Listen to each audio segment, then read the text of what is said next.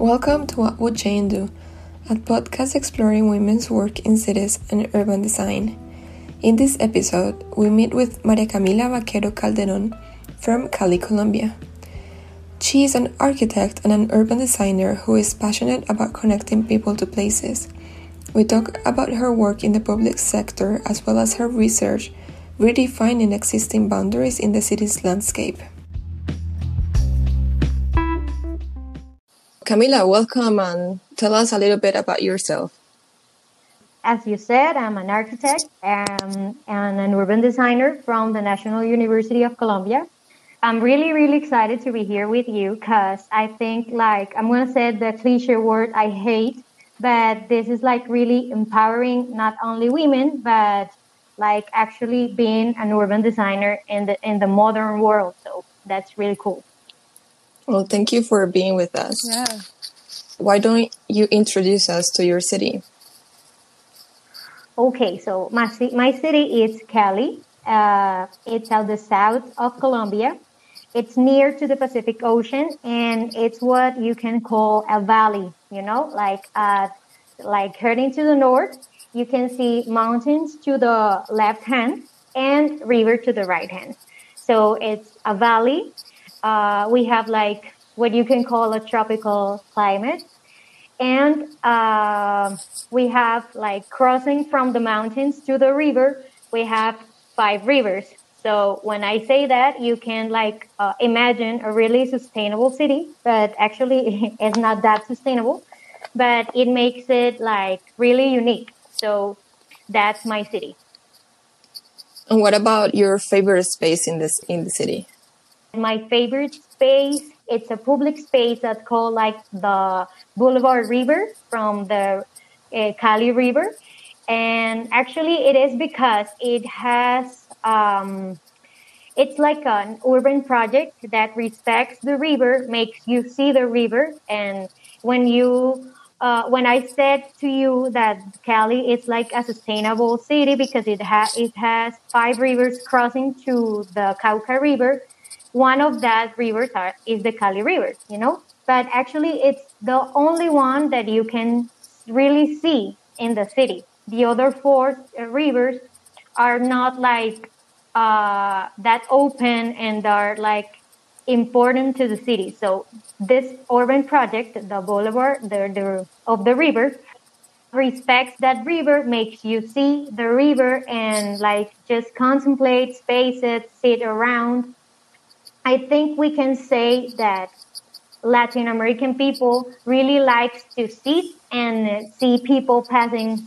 around. So uh, that public space really lets you do that. So it's really cool. It's really uh, usable. There's always people there. Uh, it's really it's really uh, a usable space and has all type of people. It's really like uh, a good interpretation of what the public space means. So that's I think that's my favorite space.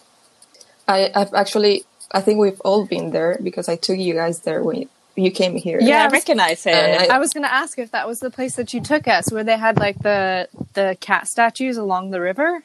Yeah, it is. So now that you've taught, told us about your favorite space in the city, that is actually my favorite space in the city as well. Tell us about what you're currently doing maybe I have to make a, a, little bit of history. My first work was at Quito, Ecuador. Uh, I worked at a company that's called Arquitectura X, like X architecture.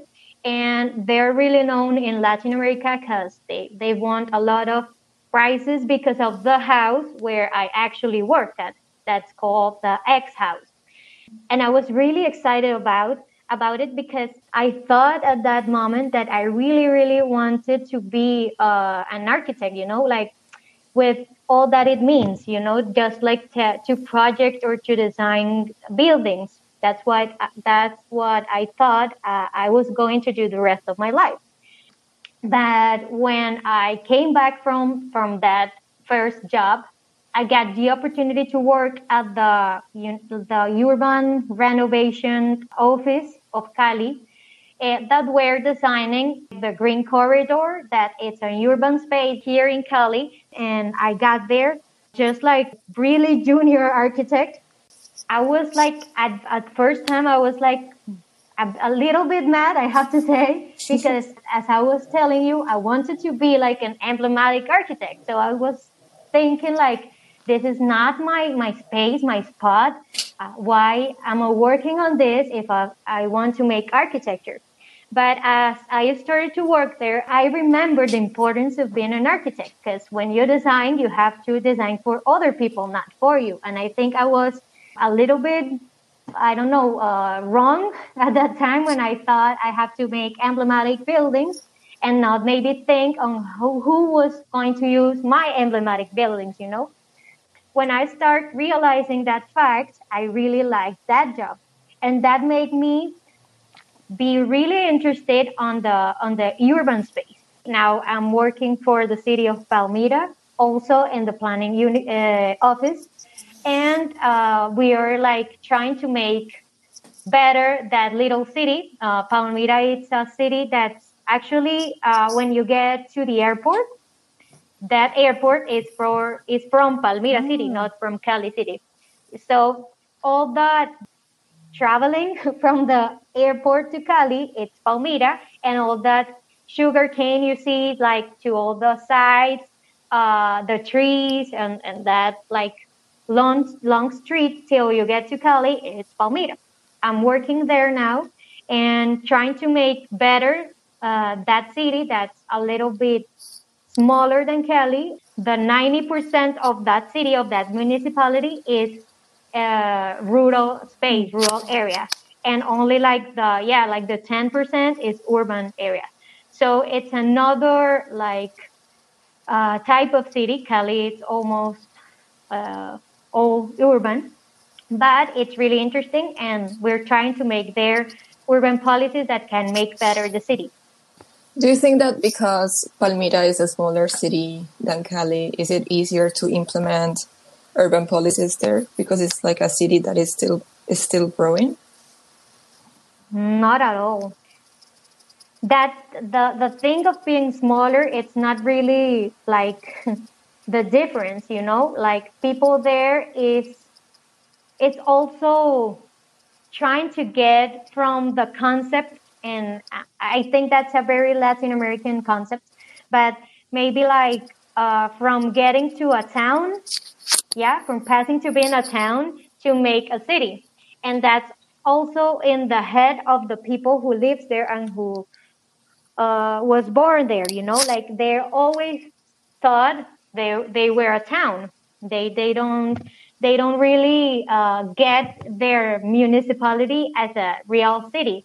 So the mm-hmm. I think the real challenge there is like change that concept that you're not you're not a town, you're a city, and because you're a city, you need a good public space, like responsibility of of who you want to be in this city, because mm-hmm. they have a lot of problems problems of transportation, a lot of motorcycles. I think that's also a very Latin American problem. Mm-hmm.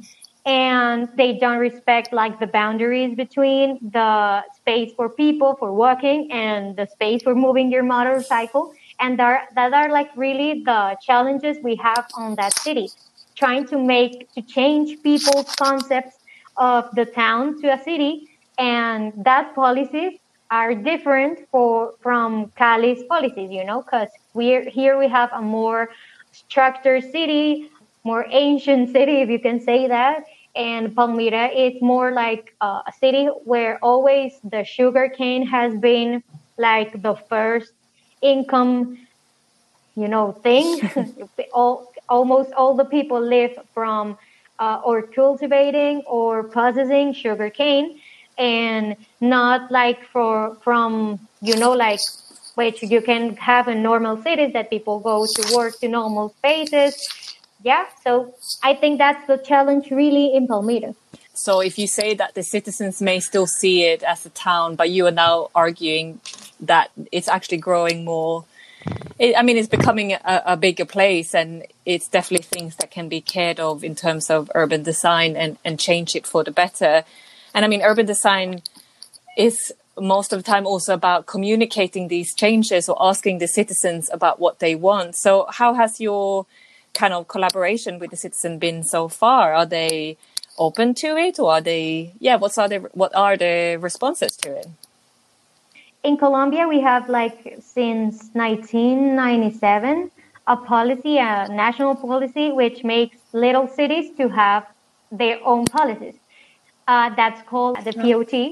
And Palmira now has the POT or the land policy from 20, yeah, from 2001. So we have like the same policies going around since 20 years ago.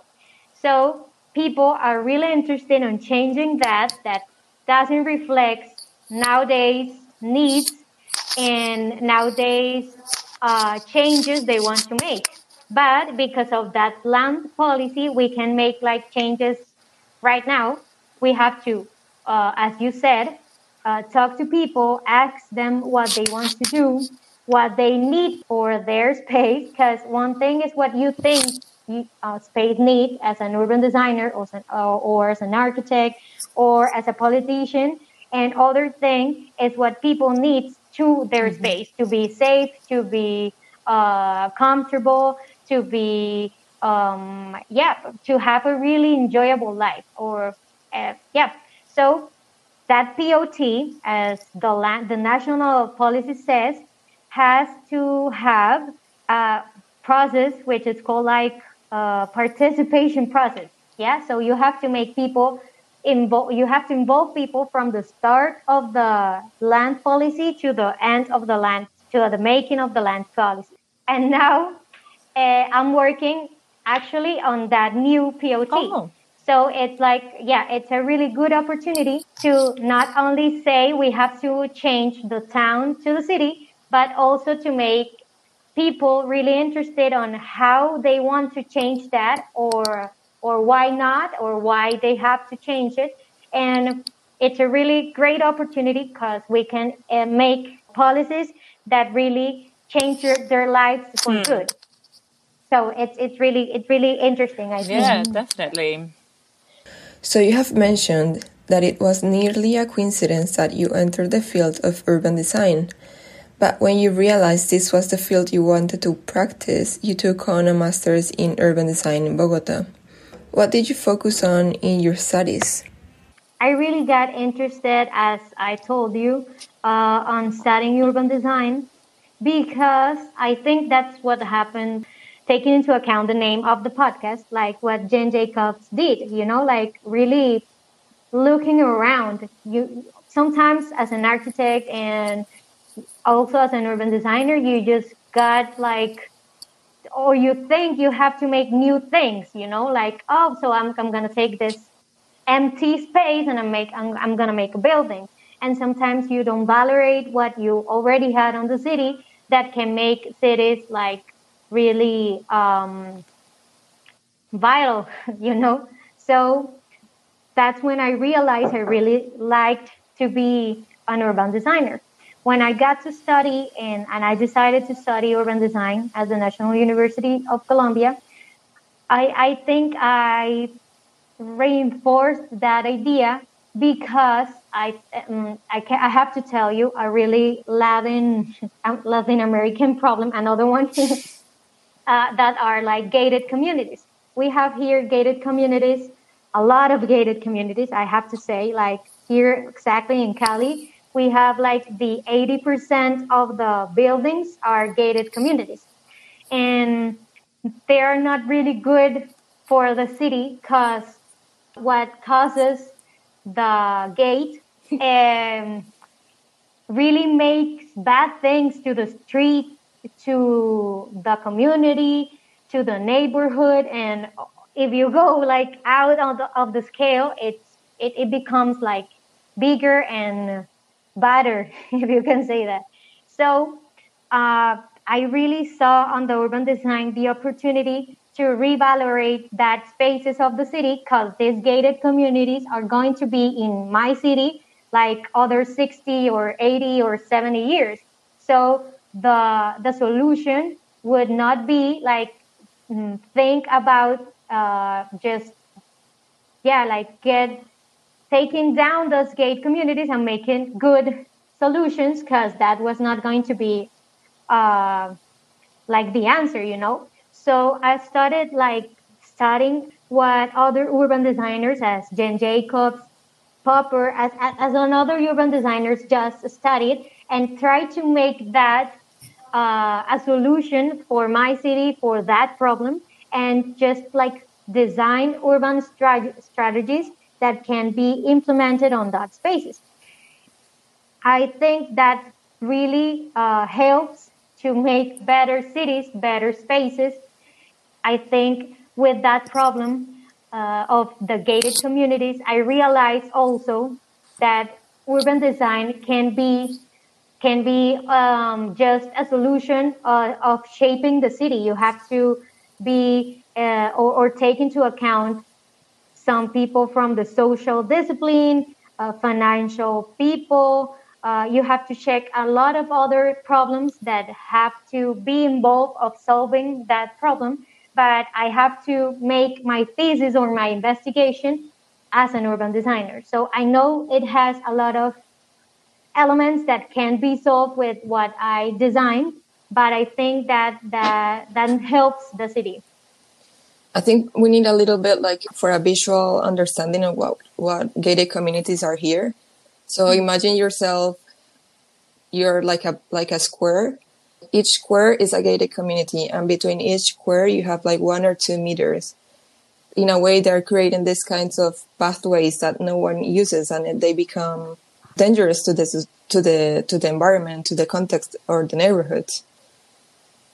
Yeah, and, and another thing I have to say for your like visual imagination, it's uh, these gated gated communities from Latin America are not likely like, for example, have you seen on U.S. Yeah, it's not like exclusive gated communities where you have ponds and big houses and big yards.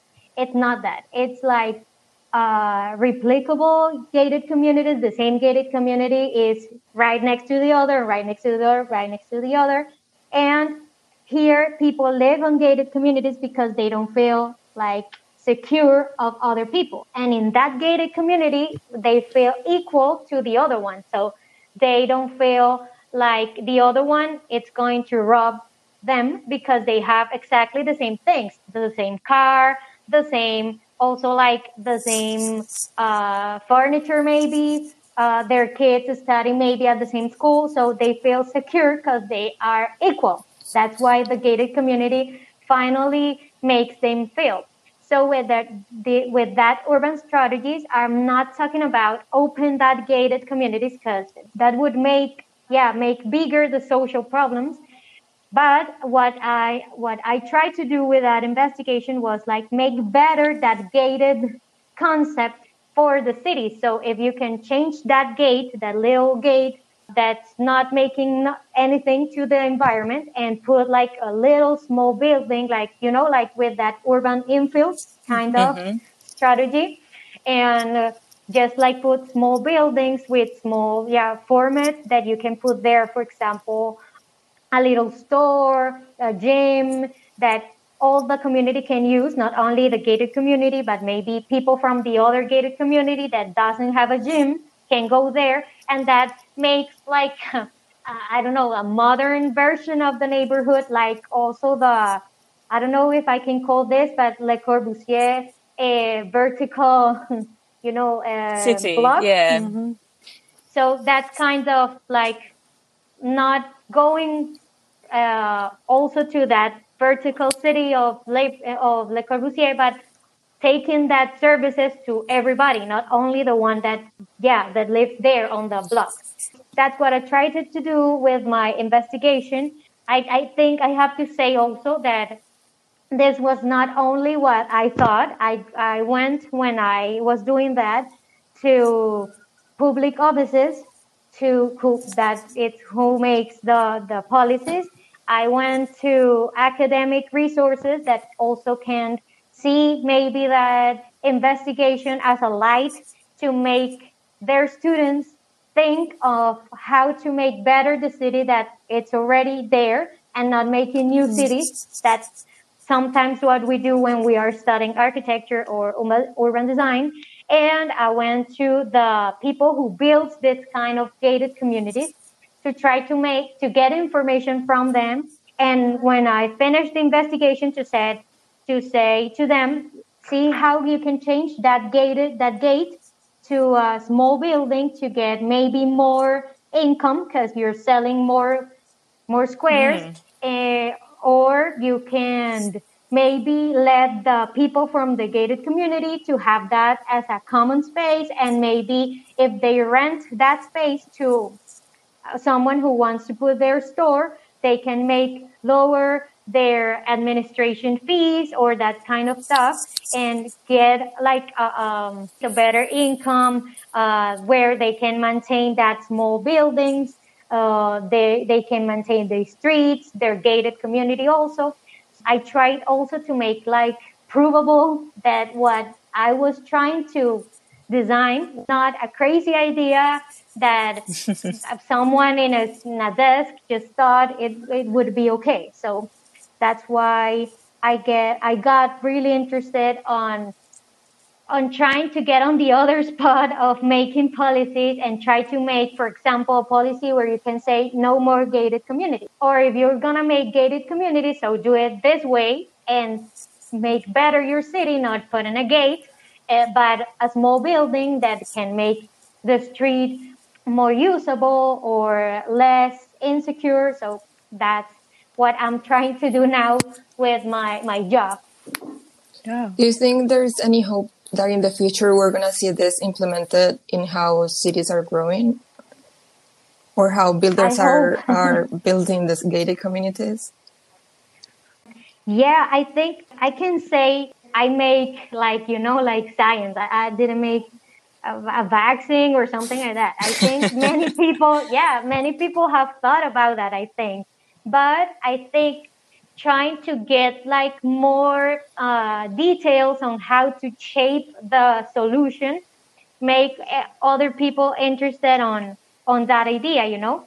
Uh, at least at the national university other students of my master uh, program yeah got really interested on that investigation and took it from the point i left it to contradict it say no that's not true. That's you're crazy little girl. Or yeah this is actually real good i can make it better because i have to say also as an urban designer i just got like to the strategy of the urban infill of yeah you can put here a block yeah? I don't got like to the architecture of it you know because but thesis has times so i have to finish my thesis.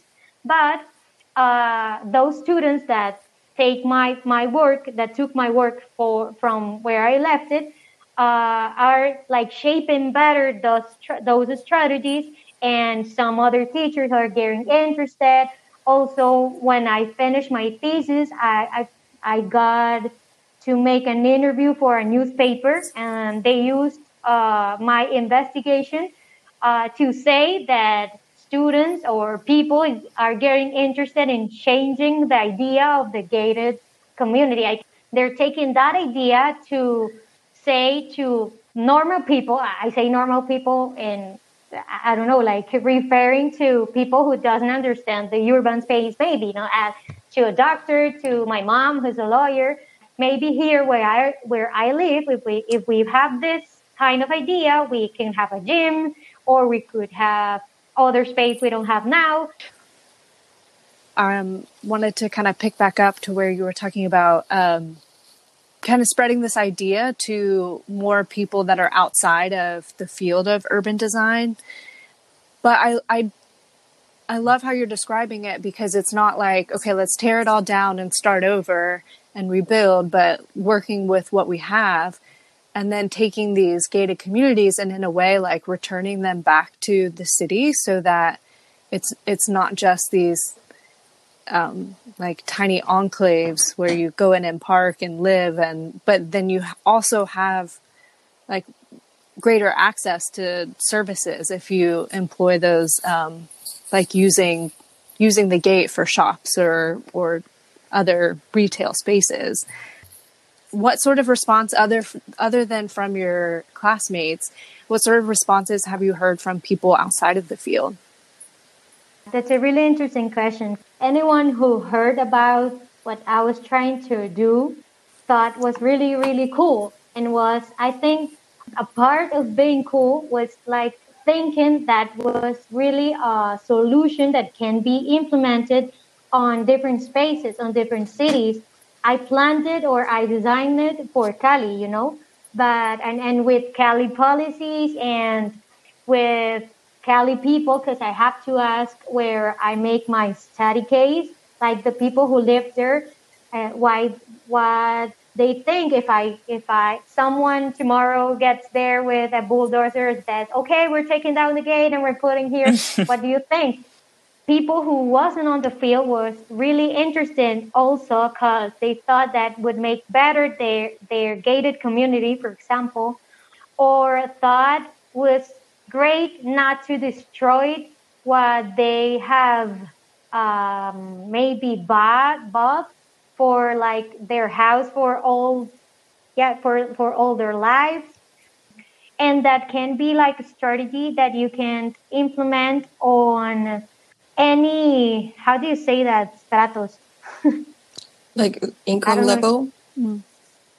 yeah here in latin america in colombia we have income levels like the ones who has more money and live like on exclusive neighborhoods are on net, um, level six, you know, and the ones that doesn't have anything has uh, level zero or one. And as the level says, uh, is their urban space. Just, you know, like uh, people, if you can say that, has more mm-hmm. public mm. space, uh, better streets, um, and that kind of stuff.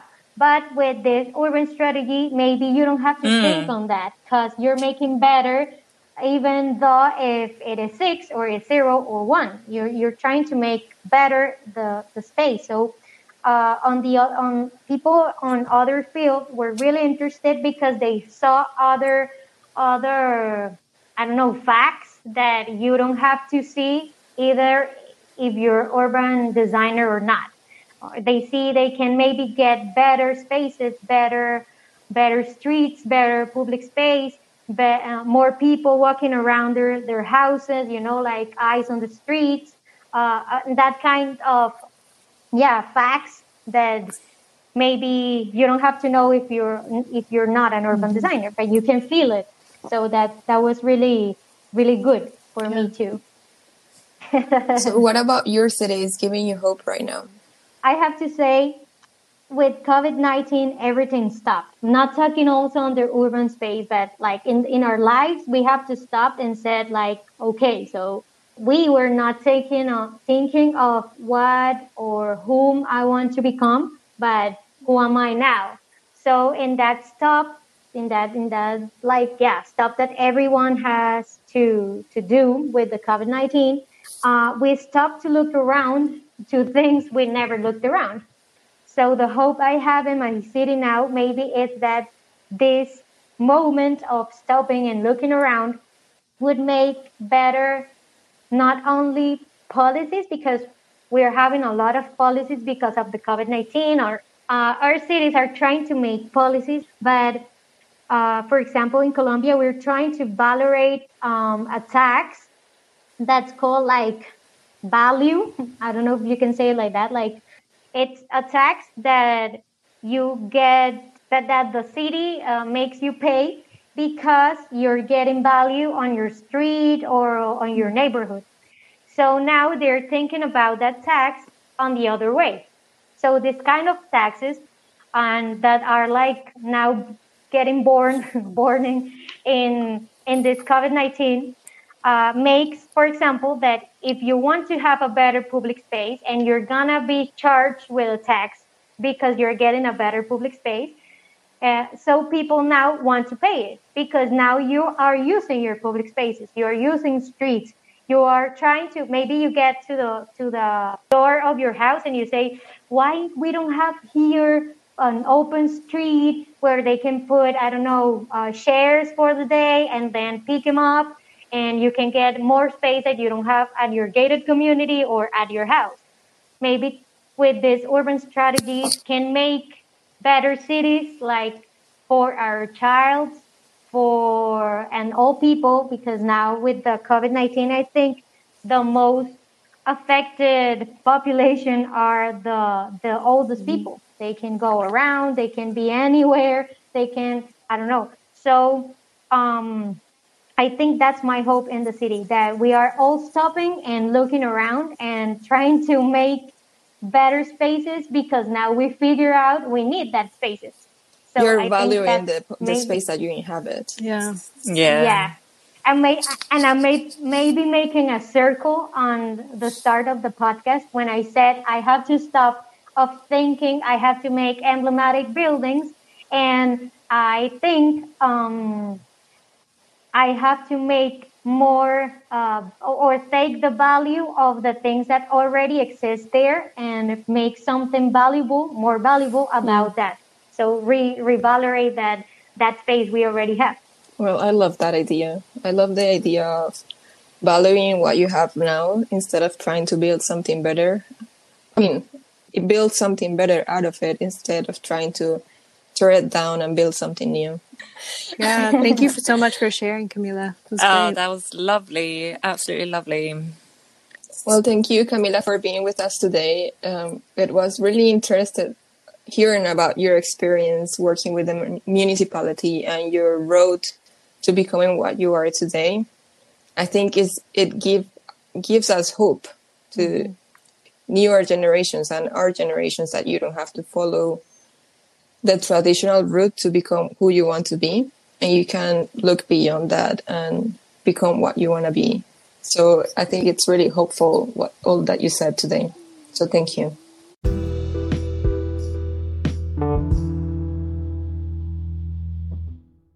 Thank you, Stephanie, for introducing us to Camila for our third episode. Yeah, I'm glad you guys got to know her and got to know another perspective from Colombia.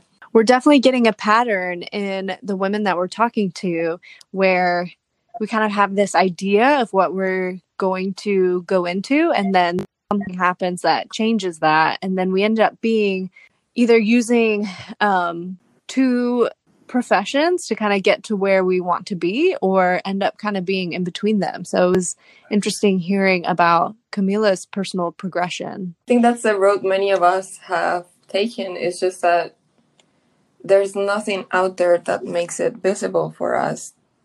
Yeah, I always find it so interesting when you somewhat have an idea you want to become when you start say your university studies um, i mean for camila she had a really passion for for architecture and she held to that thought for such a long time even though she had started to get into more of the the urban ideas and it was a bit like urban planning or urban design or the urban theory was kind of inviting her even more to try to convince her this is the path i mean it was like such a a bit of a stubbornness, and it's it's a it's kind of a sweet story to just see how she converted. But also that it's not the the end of her journey; that it's just ongoing. Yeah, definitely. And I love too that she was so so um uh convinced that she was going to be an emblematic architect. Yeah. I love that. Oh, we all had that thought. I remember yeah, I remember remember in my third year I was looking for internships. I wanted and I wanted to work for all the big firms, all the big architecture firms. So yeah, we all had that. And I stopped that. I stopped that on my last year, so I did. And I mean, yeah. she had the she had the chance as well to do that. I mean, she she went oh, to um, work with a really good architect. Yeah, and I mean that project. We need to add that link to our um, mm-hmm. uh, blog post because it's it's a really cool project. But I mean, even that did not convince her to stay within that particular profession. I mean, she's still an architect, but she's clearly using it further. Yeah, it's like Chin Chin's when she said like she is an planner. Wait, Yeah, She's she's a- a, a planner with a designer's mind. yeah, she's a planner with a desi- designer's mind. So I think this is really similar to her story in a Mm. way.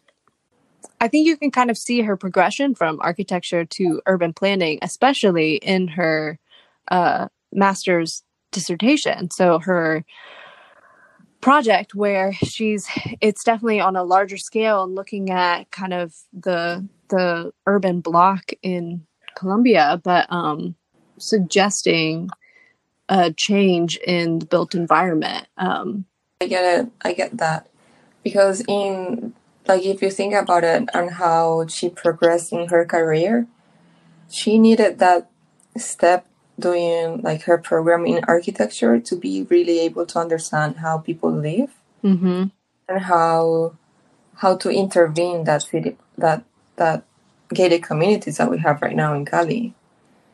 So yeah, it's quite interesting to see how she evolved.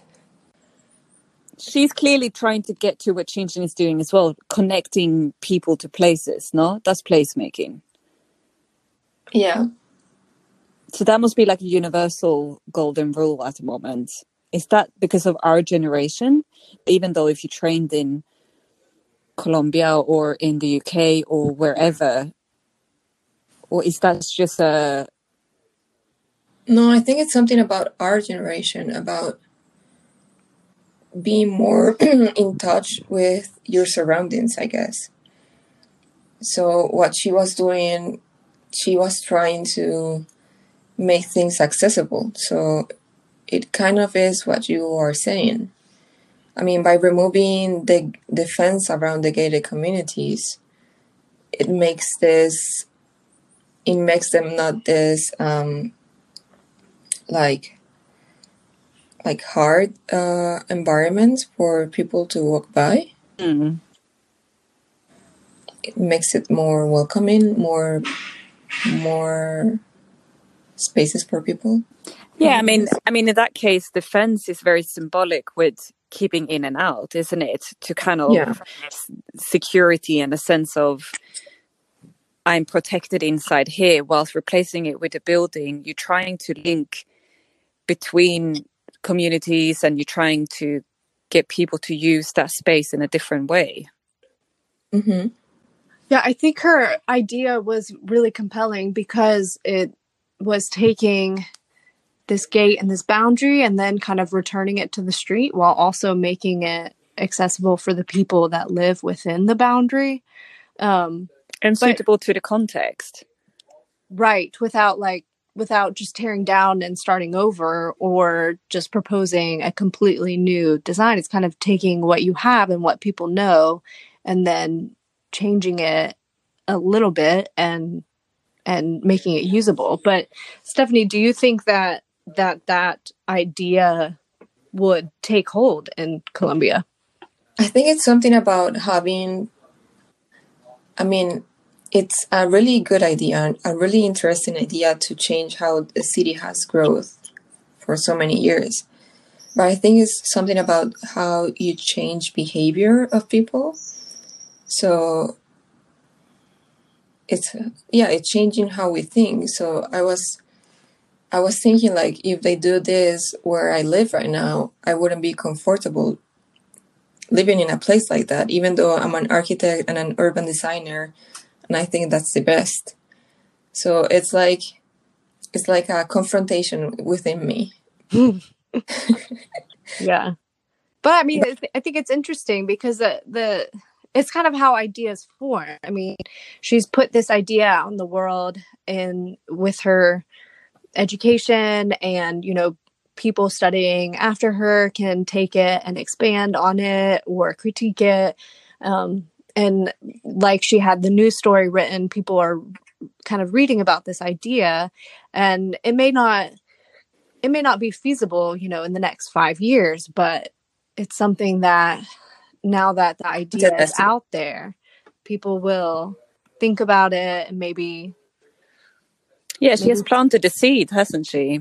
yeah, Yeah. exactly.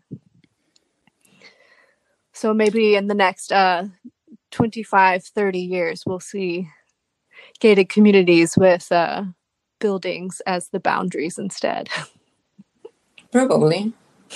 I mean, I'm just thinking this how what's happening in the last year and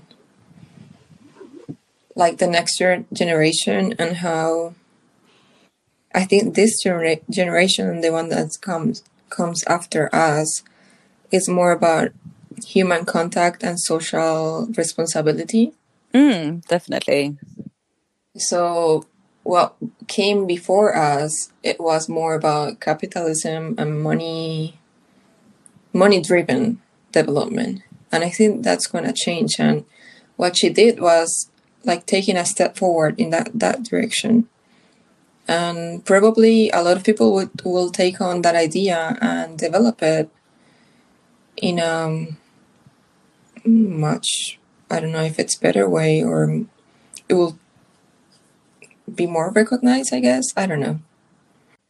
Yeah, it just reminds me of a conversation we've had earlier, Stephanie, where you, you told me or us about the development of the city and how maybe the gated communities came first and roads placed afterwards. I mean, you somewhat as a as an urban planner want to see that every space is planned you know everything is taken into account. So even the spaces in between should be planned not come as a mm-hmm. 2nd priority. Because they are still used by everyone who's a citizen isn't it Yeah. And it's funny that you mentioned that because here in Cali, we, I mean, I guess in the perfect world, you will plan for for the future, like plan how the city is growing, where public spaces should be, where roads should be, but we plan um, like trying to, to solve actual problems. So if the city is growing that way, then they need they need roads, but the communities are already there, and they does it make sense what I'm saying? yeah it's like you're putting down small fires that popping up Yeah, that's what that this is p- planning in Cali, what it's like right now. So we need to change that as well to be a better city. I don't think you're alone though. I think that exists all around the world in different shape and forms, but that's definitely something overall in planning terms that needs to be to be looked at. yeah, definitely.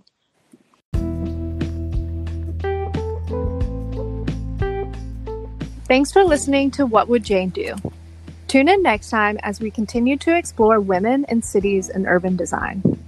What Would Jane Do is hosted by me, Caitlin Foote, Kaisa Leon Lilja. And Aya Pastrana. Together, we make up Kollectivo Design Group. You can find us at kollectivo.com, on Instagram at Kollectivo Design, and on Twitter at Kollectivo DG. And that's Kollectivo with a K.